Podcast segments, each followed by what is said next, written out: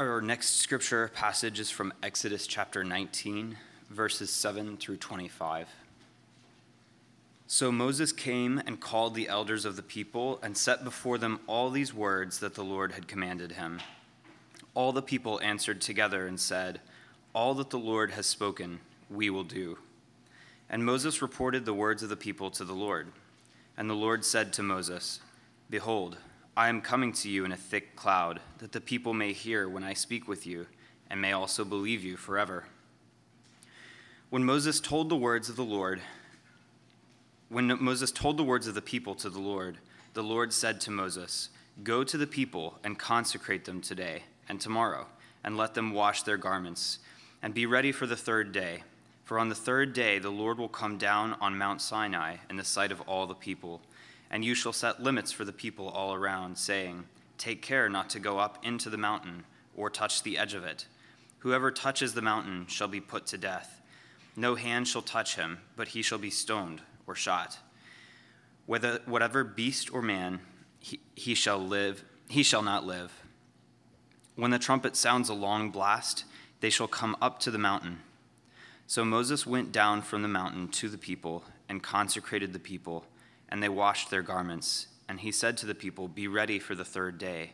Do not go near a woman.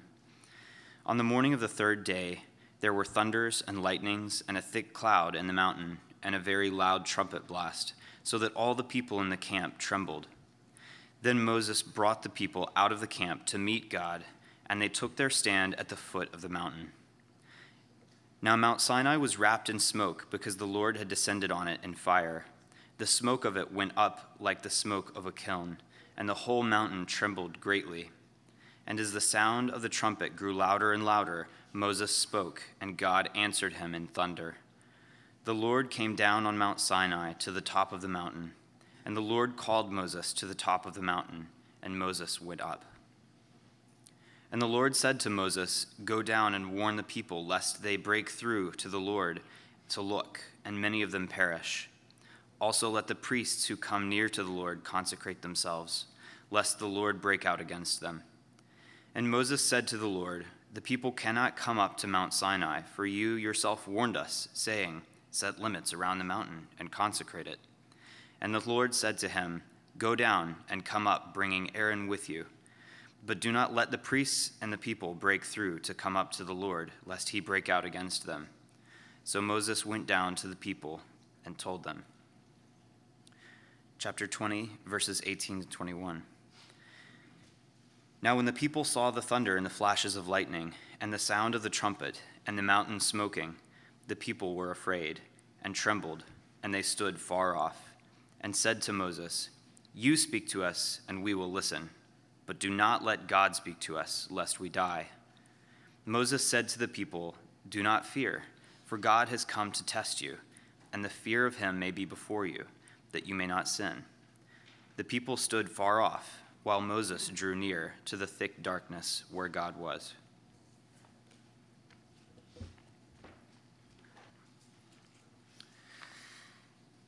If you've ever seen a, a good, humble father love his son, you've gotten a glimpse of God's love for his people. If you've ever seen a, a kind, faithful husband sacrificially love his wife, then you've gotten a glimpse of God's love for his people. If you've, if you've ever seen an eagle soar up in the sky, out of trouble and over trouble into safety, you've gotten a glimpse of God's power at work for his people. This is what the first part of the book of Exodus has taught us. The God of the Bible is a God who loves his people. You can be sure of this. So if you're coming this morning with that question, it can be settled this morning. It's what God has shown us again and again and again in the Bible. In Exodus, particularly, He's shown us this love by dramatically, providentially, powerfully rescuing His people so that He could have a relationship with them. This is what we saw last week, right? When He likened Himself to an eagle. He swooped into Egypt. Exodus 19 says, like an eagle, And he set his people on his back and he brought them out to himself. Out of everything in the universe that God has made, there is one thing that God calls his treasured possession. What is it? It's his people. This is the message we heard last week from verses 1 through 6 of Exodus 19. Hopefully, it's the message that you left encouraged by.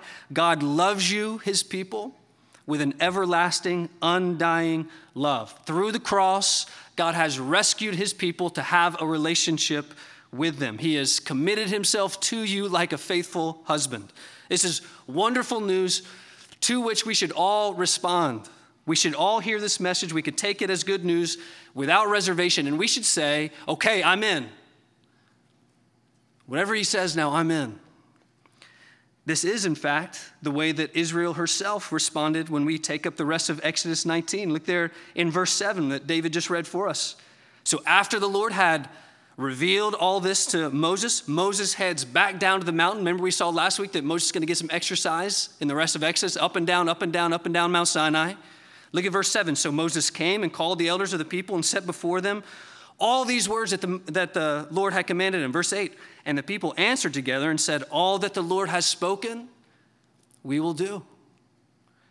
So, verses 3 through 6, God reveals his covenant love for his people. Verses 7 and 8, they respond. And what's their response? We're in. We're in. They've heard, they've seen God's covenant love towards them, and now they say they're committed to live in light of that love. Hopefully, that's your response too. Now, you'll notice that this chapter in the book doesn't actually end in Exodus 19, verse 8, right? In this chapter alone, there are 17 more verses. There are 20 something more chapters. Why? I mean, haven't we haven't we already established the relationship here, right? We likened this last week to a marriage ceremony. He says, Will you? People say, I do. They're together. Well, sure we have, but evidently the Lord's not finished here. So, in these 17 more verses, having already established this relationship, the Lord now brings his people further up, further in to himself. So, in this chapter, the rest of this chapter, the Lord pulls back the curtain just a little bit so that people can behold him in a way that they've not yet encountered. That is, the Lord's going to reveal to his people his glory, his holiness. And this new revelation, it raises a, a new question. It raises a question for Israel, it raises a question for us here this morning. And the question is this if the Lord were to take us a step further and reveal to us, reveal to us not only his absolute love, but also his absolute holiness, are you still in? You see, Exodus 19 is a test. This is how Moses explains it over in chapter 20. You see that? Chapter 20, verse 20. Moses said to the people, Do not fear, for God has come to test you, that the fear of, the, the fear of him may be before you, that you may not sin. So I realize that it's summer. You didn't come here this morning for a test, and I'm sorry for that, but Israel didn't show up expecting a test either. But there they were, and here we are. So the text this morning comes to us to give us a test. And the test is this Is Israel ready to live in light of both God's love and his holiness? Are we? Are you? We know Israel is ready to live with and draw near to God and obey him as long as he's a loving God. But are they willing to live with and draw near to him and obey him if they see him as a holy God? You know, in a sense, this is a, this is a huge question of our day, isn't it? Many, many people are willing to live with and delight in a God who reveals himself as loving and who demands that everybody be loving, right? But what if that same loving God also reveals himself as holy and demands holiness? This is the test of Exodus 19. If God, if God were truly to reveal himself to you in all his holiness, are you still in? You will fear such a holy God. We'll see that in just a minute. The question is will you fear him rightly? Will you fear him in a way that runs from him, or will you fear him in a way that draws near? This is the test of Sinai. All right, so how does this test unfold? There's a lot going on here. To simplify things, I think that we can just reflect on this passage with three simple points. The first thing is this the first thing we see is the announcement of a new plan. The announcement of a new plan. If you're note taking type, there it is for you. The announcement of a new plan. Look there at the end of verse 8. It says there that Moses reported the words of the people to the Lord. So Moses re- brings the response of the people, that is, we're in, back up the mountain to the Lord. He says, Lord, your people say, I do, right? Your bride says, I do. Okay, then, says the Lord. Well, here's what's going to happen. Look at verse 9. The Lord said to Moses, Behold, I'm coming to you in a thick cloud that the people may hear when I speak with you and may also believe you forever.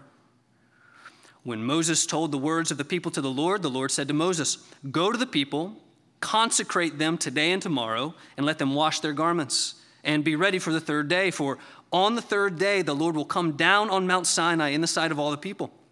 And you shall set a limit for the people all around, saying, Take care not to go up into the mountain or to touch the edge of it. Whoever touches the mountain shall be put to death. No hand shall touch him, but he shall be stoned or shot, whether beast or man, he shall not live. When the trumpet sounds a long blast, they shall come up to the mountain. So Moses went down from the mountain to the people and consecrated the people, and they washed their garments. And he said to the people, Be ready for the third day. Do not go near a woman. So, having heard their collective I do, the Lord announces this new plan, and, and, there are two parts to this plan that the Lord is now laying out. The first is that the Lord is coming, and the second is get ready. You see that there in the text? The Lord says, I'm coming, right? We've already established the fact that the Lord has rescued his people, not to be far off from them or to keep them far off from him, but to be close with them. And he says that he's going to make good on that now. That's what he's doing. And notice, to be with his people, what does the Lord have to do? He has to come down, he has to condescend. He reiterates this. Look at verse 9. He says, I am coming to you. Verse 11 says, The Lord will come down. So, just like a king must do to be with his people, for the Lord to be with his people always requires a condescension, an accommodation. So that's what the Lord's doing. And why is he doing this? Well, look, foundationally, the Lord comes down for their faith so that they might believe. That's what he points out there in verse 9. Look there. He says, Behold, I'm coming to you in a thick cloud that the people may hear when I speak to you and may also believe you forever. The Lord wants his people to witness the way that he communicates directly with Moses in order to validate Moses' ministry among them so that the people would believe Moses and trust God. You see that? They need to trust the mediator in order to have the correct faith. I think this is easy to overlook, but it's hugely important, right? All right, so imagine this. So, what if this was just a normal day in, in the desert wanderings and Moses disappeared for a couple of hours? He took a walk up a mountain and he came back with some tablets to the people, back into the camp saying, claiming that he had heard from God. What would that make Moses? In a sense, it would make him Muhammad, Joseph Smith. He'd be a, a self appointed prophet with a, a self validated message. Is that what happens here, though? Not at all. You see, God is so arranging things so that the people themselves would see and hear that Moses is receiving this message directly from Yahweh himself. Moses is no self appointed prophet, he is the one chosen by Yahweh to bring this message from heaven to earth. And the Lord says it's important for the people to see this so that they might believe the message of Moses forever, so that we might believe the message of Moses forever. God was coming down. This was the announcement. But his coming required something of the people. You see that? What was required of the people? Is the second thing. They were to get ready. You see that? They were to get ready. This is the message I am coming, get ready. That's the message that God here is delivering. The point is that you cannot just waltz into the presence, just as you cannot just waltz into the presence of a king of any nation. So certainly you cannot just waltz into the presence of the king of all nations. The people of Israel had to prepare to meet God, and they had three days to do so. So, what did they need to do? They needed to consecrate and they needed to wash. Look there, verse 10. The Lord said to Moses, Go to the people and consecrate them today and tomorrow. Let them wash their garments and be ready for the third day. The people were to be consecrated. I'm assuming you haven't used that word much. Anybody use that word this week? Probably not. To consecrate something is to sanctify it. That is, you set it apart for a particular use.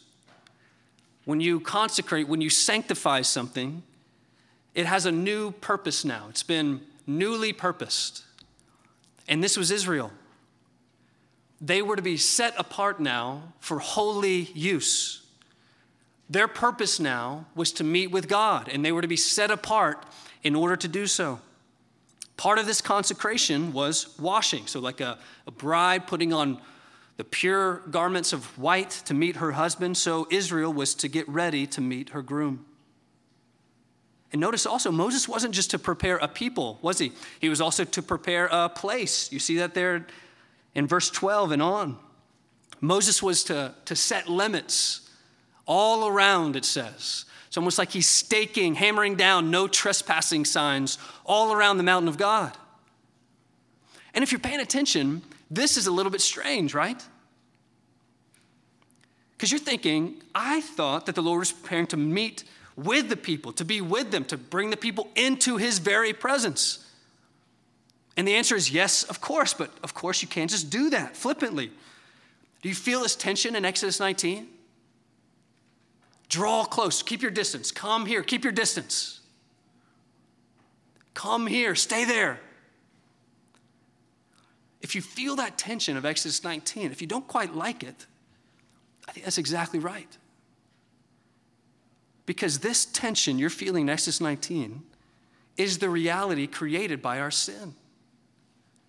We were created in holiness, in purity, to live with, to be near God.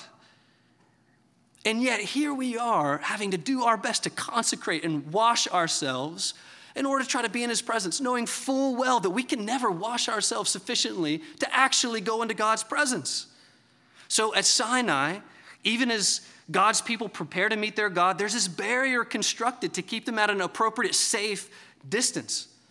You can feel it even here. Something's missing, right? It's, sad, actually, as you're reading Exodus 19. How good would it be for this not to be the case, for God's people to be able to just draw near to their God, to be with Him like they were meant to be, fully safe with Him, fully consecrated? It's not how it is, at least at this time.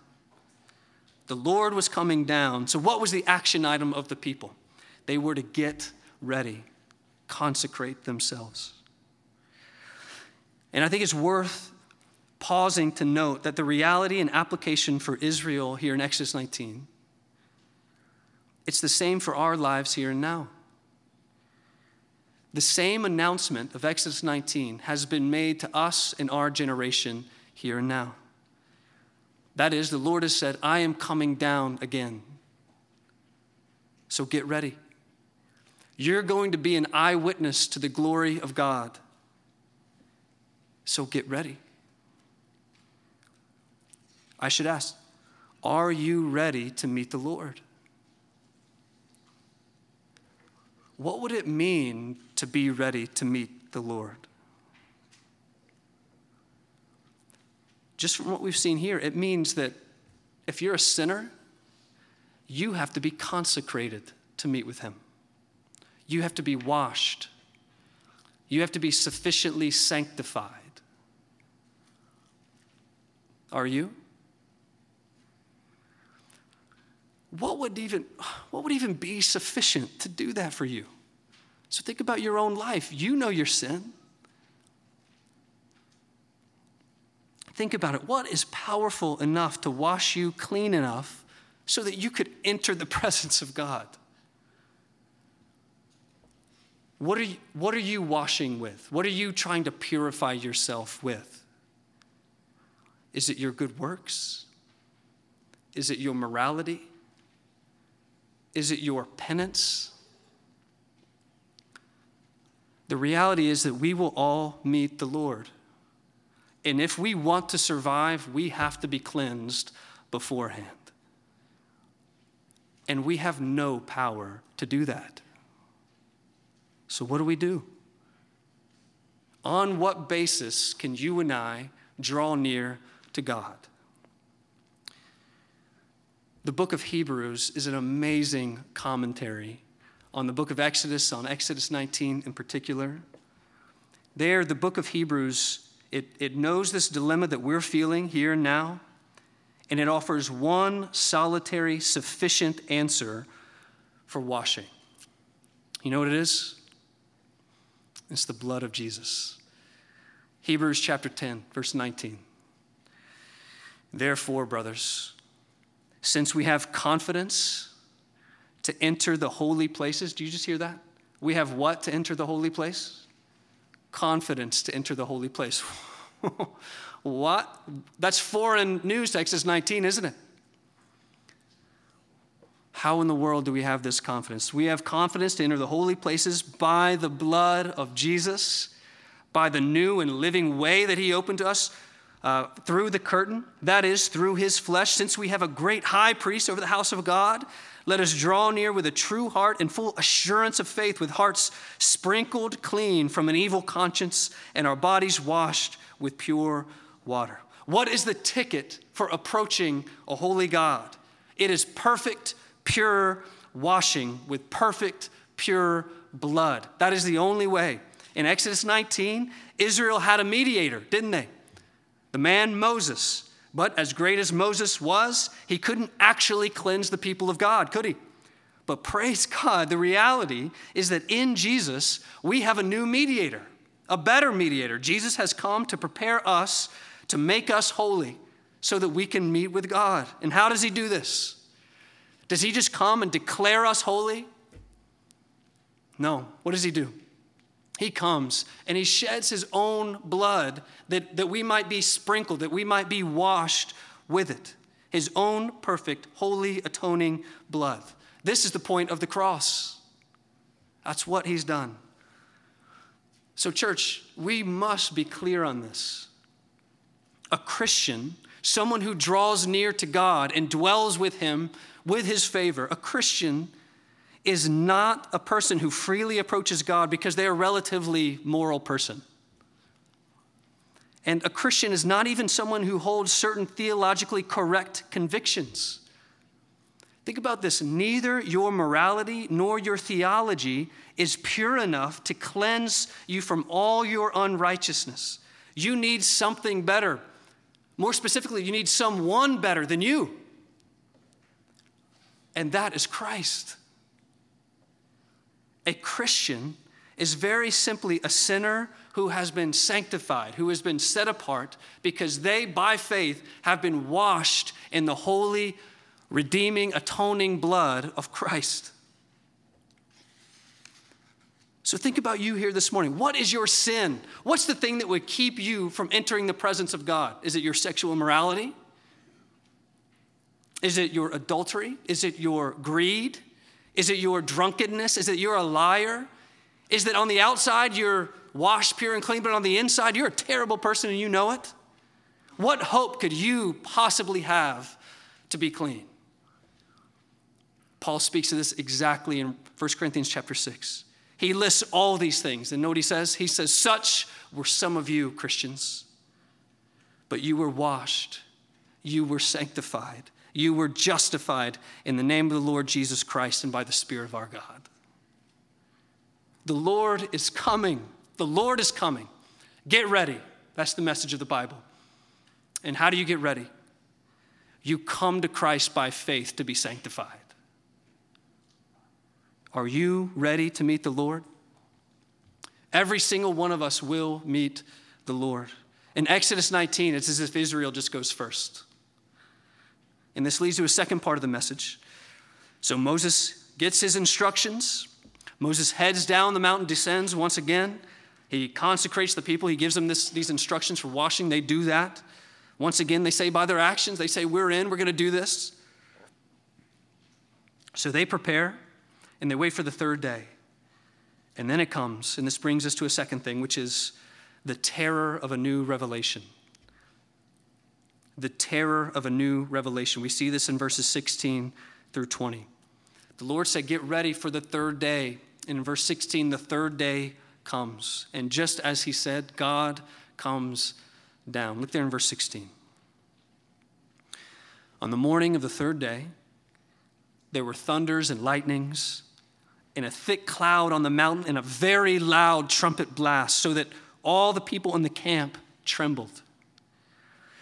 Then Moses brought the people out of the camp to meet God, and they took their stand at the foot of the mountain. Now, Mount Sinai was wrapped in smoke because the Lord had descended on it in fire. The smoke of it went up like the smoke of a kiln, and the whole mountain trembled greatly. And as the sound of the trumpet grew louder and louder, Moses spoke, and God answered him in thunder the Lord came down on Mount Sinai to the top of the mountain. And the Lord called Moses to the top of the mountain, and Moses went up. Okay, so the, the people of Israel, they've been brought out of the camp, and they stand there at the base of the mountain. And what's their experience? What's their demeanor here at this point? The text says there in verse 16, they tremble.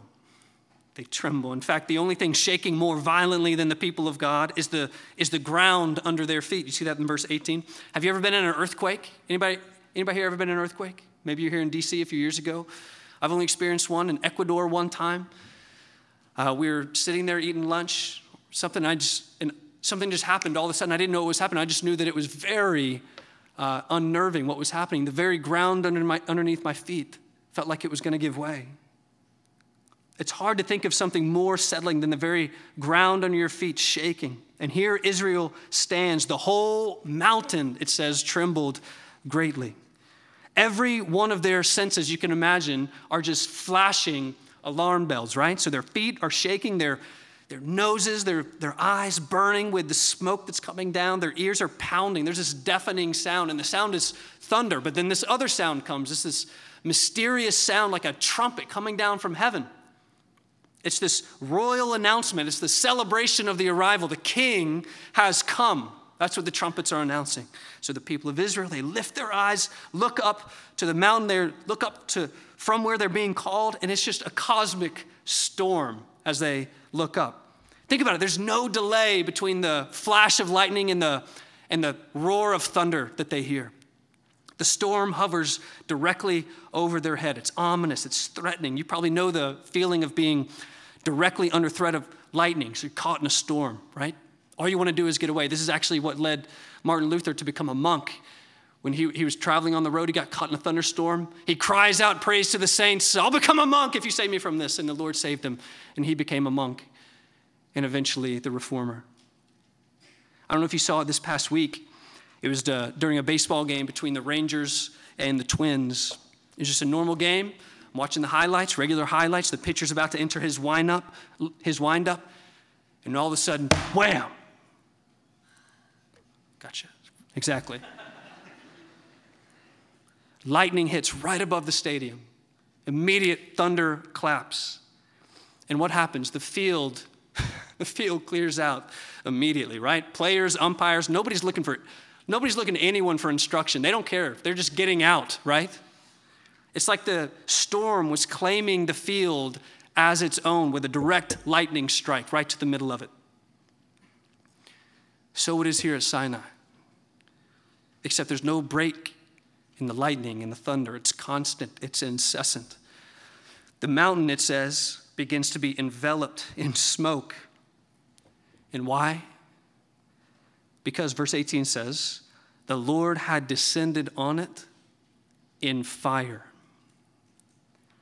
The people look up and they see the mountain burning. Later on in Exodus, it paints the picture this way. Chapter 24 says, Now the appearance of the glory of the Lord was like a devouring fire on the top of a mountain in the sight of the people of Israel. This is why the scriptures refer to God as a consuming fire. His presence is so holy that it consumes that which is not holy. You know, it's not uncommon for people, maybe even you, maybe you balk at this idea of God being a consuming fire. The idea of God being dangerous, of God being unsafe, of Him consuming that which is not fit to be in His presence. It's proof, people say, that God is intolerant. God can't actually be loving if He's a consuming fire. And that's one way to think of it, but I think another way to think of it is that God is actually what He claims to be, which is holy. So I would wager that most of us here have been sunburned before. Anybody been sunburned? Yeah, more recently. I don't actually tan, I just burn and then I go back and then I burn again. When you get sunburned, my guess is that you don't get upset with the sun, right? Like, like a moral argument against the sun, right? You don't accuse the sun of being intolerant against you. And that's because the sun is what it is. The sun is a white hot fire. It's a fire from, from the right distance provides these wonderful gifts of heat and light. It gives life, it illuminates everything. Without the sun, we'd be blind, we'd be lifeless on our planet. But that doesn't mean you can just waltz up to the surface of the sun and live. And that's not because the sun is mean. It's because the sun, in order to give life and to give the beauty that it does, is devastatingly hot and dangerous. It is a life giving, consuming fire. So it is with God. Holy is very simply what God is. God's holiness is not mean, it's real. The same holiness that gives life and beauty is the same holiness that consumes sin. And so when God's far off holiness comes down, this is what the people experience. His, his immanence, his drawing near, is revealing his transcendence. It's this tension that they feel at Sinai. And they see fire. And from this fire comes smoke and a cloud, which the text says is now wrapping itself around the mountain like a hurricane. And as terrifying as this is, it's it seems to be that it's actually the cloud that protects the people from kind of shielding them from the full glory of God because the glory of God must be concealed even as it's revealed to sinful people. We see the same phenomenon, this covering of smoke, over and over again when God invites his people into his presence. So think of Isaiah chapter 6. What, is, what fills the house, the temple of the Lord, as Isaiah is brought into the God's presence? It's this mysterious smoke that conceals even as it reveals. All the way at the end of the Bible, Revelation chapter 15, the sanctuary is filled with smoke from the glory of God and from his power. Think even of the transfiguration, the Mount of Transfiguration, Jesus, right? The time when the Jesus' glory was just for a moment revealed. What happened there? The text says that a bright cloud guarded his disciples from seeing too much of his glory the clouds that surround God's presence, they show his divine glory, but they also hide it. This is what's happening here at Sinai, and things only get more intense. The sound of the trumpet gets louder and louder. The text says the cloud is getting lower, the fire near, the trembling is more violent. Yahweh, Israel's God, has descended onto this mountain. And so, paradoxically, the closer Yahweh gets, the more clearly the people are seeing this vast moral distance that still separates them from God. You see that? You see this if you look over in chapter 20. Look there in verse 18. Here's their reaction. Now, when all the people saw the thunder and the flashes of lightning and the sound of the trumpet and the mountain smoking, the people were afraid and trembled. And they stood far off and said to Moses, You speak to us and we'll listen, but do not let God speak to us, lest we die. So, this is the picture we have here now at Sinai. So, the, the terror of experiencing God's holiness has moved the people far off, away from God. They keep their distance and they feel their need for mercy. So, notice do the people cry out for help? Do they cry out for mercy? Absolutely, they do. They cry out to whom, though? Do they call out to God? They cry out not to God, but to Moses. You see that there in 20, verse 19? Moses, we don't want to die. Don't let him speak to us. So at Sinai, the people of God experienced the holiness of God in a whole new way. And the, and the sight, it, it utterly terrifies them. It fills them with such fear. Not only do they want out of reach of his presence, they want out of reach of his voice. So look at chapter 20, verse 21. The people stood far off while Moses drew near to the thick darkness where God was. So, what is our scene at the end of Exodus 19 and 20? We have a people far off and a mediator drawing near. Now, think is this any different from the beginning of the chapter? It hardly seems like it, right? In the end, after all this, how many additional Israelites go up to meet with the Lord? One. Look in chapter 19, verse 24.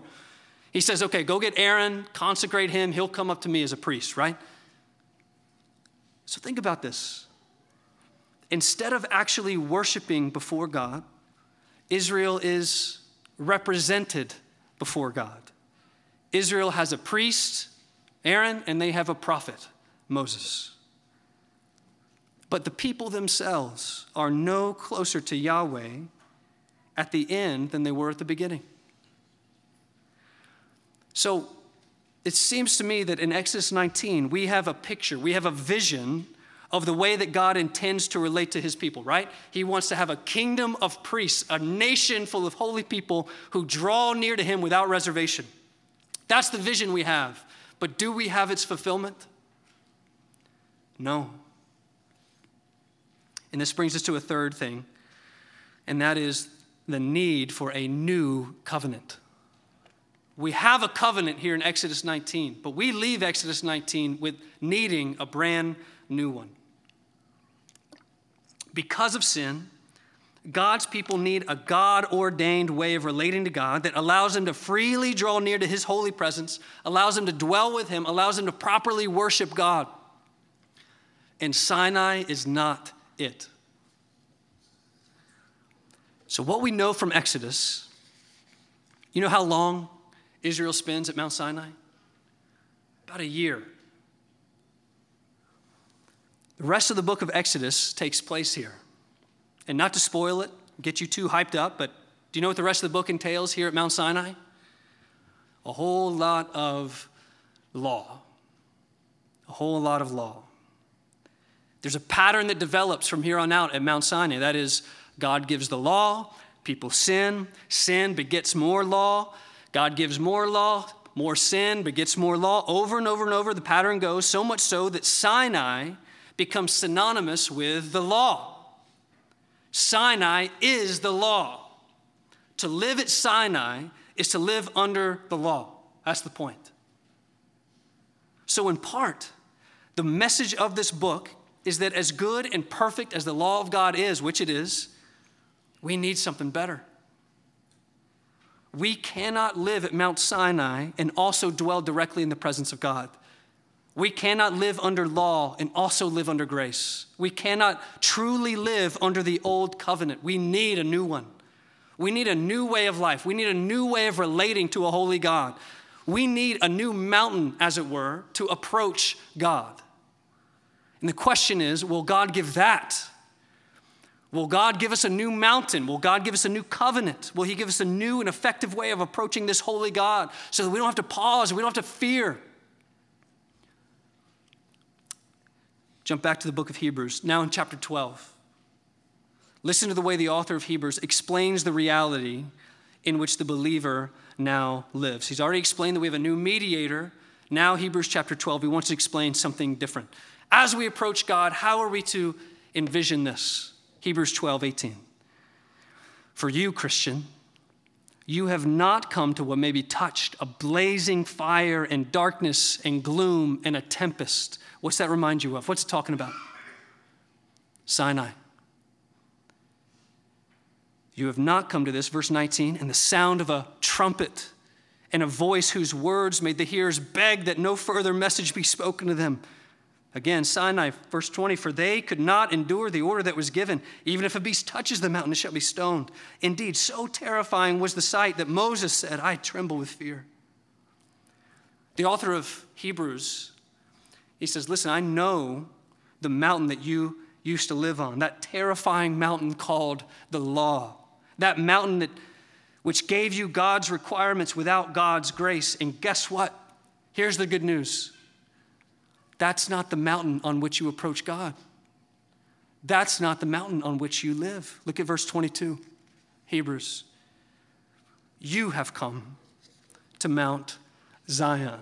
Mount Zion is the people, it's the place of God, it's the paradise held out to God's people as the place of final worship and rest. And that, Hebrews says, is where you live now. Verse 22 You have not come to Mount Zion, or excuse me, but you have come to Mount Zion and to the city of the living God, the heavenly Jerusalem. And what is this mountain like?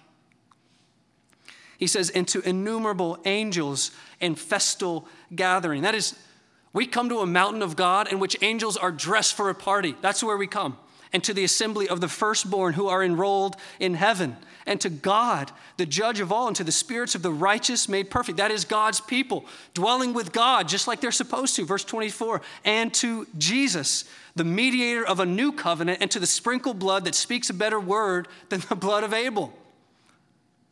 Do you see what you see what's happening here in the Bible? This is so wonderful. In the Bible, the place where God dwells is pictured as a mountain.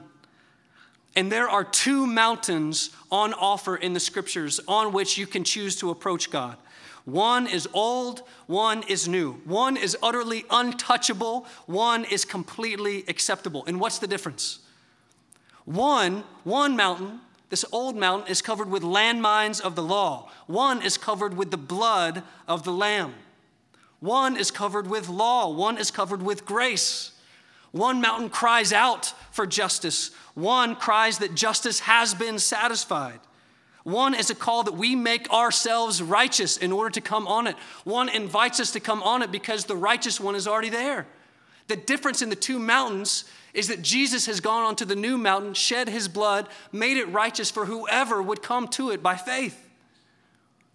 One commentator says it like this He says, One mountain was dark and stormy, the other is a city of bright and shining glory joy. One mountain was a place of fear and danger, the other is a place of peace and safety. On the one mountain, the angels blazed with fire and blasted with noise. On the other, they form a welcoming party for a celebration. One mountain was designed to keep people away, the other was designed to draw them close. Mount Sinai is terrifying to the people of God, and it should be terrifying for you. Have you ever tried to scale Mount Sinai? Tiptoeing ever so delicately, just trying to perfectly obey God. Have you ever tried to do that? It's depressing, it's condemning, it's damning because it's impossible. And what the scripture says is, is it holds out that old mountain to you and it says, Yeah, look at that. Now let me let me invite you around that mountain to something new. There's a second mountain, a mountain called Zion. Where lives the one who perfectly lived out the law and who shed his blood for the purification for anybody who would draw near to himself? Think about this. At Zion, the perfect mediator went up before us and he never came down again. We just go to him. We just go to him. The application of this, I think, is fairly straightforward, and that is that every single one of us here this morning, you must decide where you would rather meet God Mount Sinai or Mount Zion? It's up to you. You come with faith in yourself, that's Sinai, or you come with faith in Christ. One pastor I thought gave a great illustration of this from his own experience. I'll tell his story. He says, Several years ago, some family and I attempted to climb Mount Windom, one of Colorado's 14ers. You can tell it's not my story because of that. He says, We were within the top, uh, within sight of the top, when a thunderstorm moved in on us. The only place we could go was to lie between some of the boulders and pray that we wouldn't be struck by lightning. We knew that many people have died that way, so it was a scary experience. Well, a couple of years ago, he says, my wife and I were in another thunderstorm on top of Williams Mountain east of Flagstaff, but this time we weren't afraid. Instead, we were reveling in the awesome display of God's power in the storm. The difference? We were inside the lookout tower, which is grounded with lightning rods. Although the lightning was crackling around us and the thunder was booming, we thoroughly enjoyed the experience. If you are at Mount Sinai, you are in grave danger before the holy God because you're exposed to his judgment. But if you are on Mount, uh, Mount Zion, you are secure because of the blood of Jesus has covered your sins. You can revel in God's holy presence without fear of his judgment. The question is where are you living? What is your Christian life like? Is it fearful of God's judgment? Is your life tiptoeing around God's impossible expectations of you?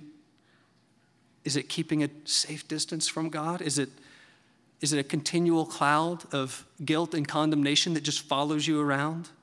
Is it God as your judge, scorning at you? Those are symptoms of living at Sinai. And the Bible says there's a better way.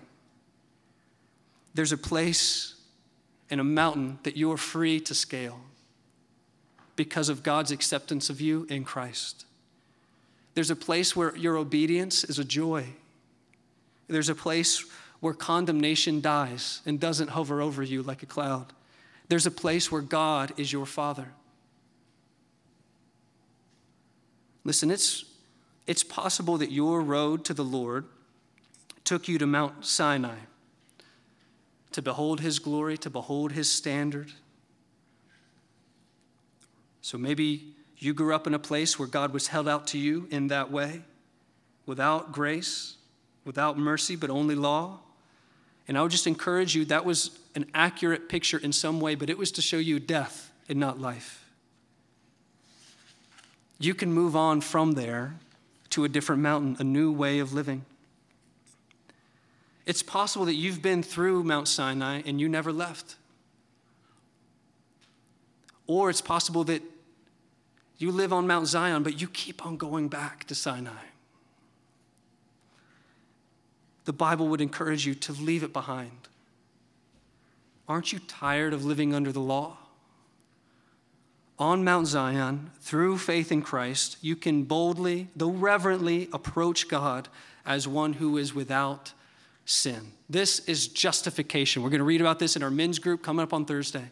This is the freedom of justification that you can't get anywhere else. God declares you to be not guilty, to be righteous as one without sin. And that's the invitation to approach God. If you are in Christ, you are consecrated, you are sanctified you are righteous. You are not under the law, but under grace. If you have trusted in Jesus' blood, you have not come to the terrors of the law, but to the joys of a new covenant. So, how do you live in light of both God's love and His holiness?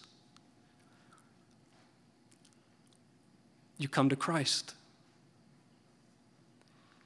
And this is precisely what brings us to the Lord's Supper this morning, every morning that we come together each week.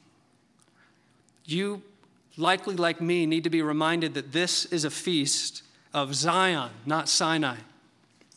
This is a feast of grace, not law. Here is where we come with empty hands, proclaiming the emptiness of our own righteousness and the fullness of our righteousness according to Christ. Here at the supper, we proclaim once again the fact that we are great sinners. We have no business approaching this holy God. And yet, praise be to God, we have a great and righteous Savior who told us we must approach God. And we can through his righteousness. So here's where we come again and again. When you come forward in the Lord's Supper, that's what you're proclaiming boldly again and again. That the man on the cross told you to come. That's what you're proclaiming again and again. Will you live in light of God's love and holiness? Will then come to Christ. This is the supper.